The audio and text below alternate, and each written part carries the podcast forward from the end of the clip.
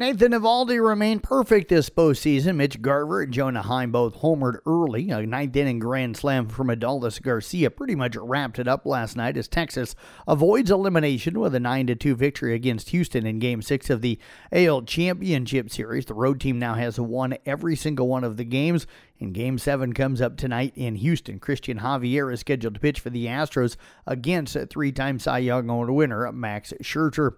Patrick Mahomes threw for 424 yards, four touchdowns. Travis Kelce had a big game with 12 uh, catches, 179 yards, and a touchdown. Kansas City knocked off the LA Chargers at 31 17. Chiefs pick up their sixth straight win, now up three games in the loss column in the AFC West. Rookie Tyson Bagent uh, led three touchdown drives with Justin Fields sidelined. Uh, D'Onta Foreman ran for two scores, and caught a touchdown pass as well. Chicago Bears beat the Las Vegas Raiders 30 to 12. The Bears won for the second time in 3 games after dropping up 14 in a row. And Jalen Hurts had 279 yards passing, a couple of touchdown passes, also ran for a score. And Philadelphia beat the Miami Dolphins last night 31-17. The, the Super Bowl teams from last year, Kansas City and Philadelphia, the only 6 and 1 teams left uh, in the NFL so far this year. Eagles receiver A.J. Brown had 10 catches for 132 yards. Dolphins quarterback Tua Tagovailoa was 23 of 32 for 216 yards in his first head-to-head matchup against Hurts in the NFL. Hurts and Tagovailoa were teammates uh, at Alabama under coach Nick Saban. NFL scoreboard from last night again Philadelphia over Miami 31 17. Kansas City down the Chargers 31 17. It was Denver over Green Bay 19 17. Seattle doubled up Arizona 20 10. Pittsburgh rallies to beat the Rams at 24 17, scoring 14 in a row. New England scores with 12 seconds left to beat Buffalo 29 25. Giants double up Washington 14 7. Cleveland edges Indianapolis 39 to 38. Chicago again pounds at Las Vegas 30 to 12, while Baltimore routs Detroit 38 to 6, and Atlanta edges at Tampa Bay 16 to 13.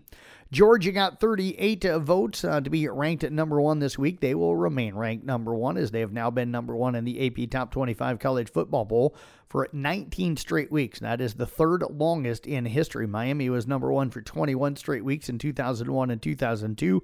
Southern Cal had 33 straight from 2003 to 2005.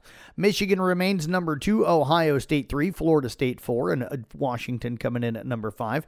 The top six remain the same from last week with Oklahoma at number six. Texas up one spot to seven, Oregon up one spot to eight, Alabama jumps two spots to nine, and Penn State slips three spots to number 10.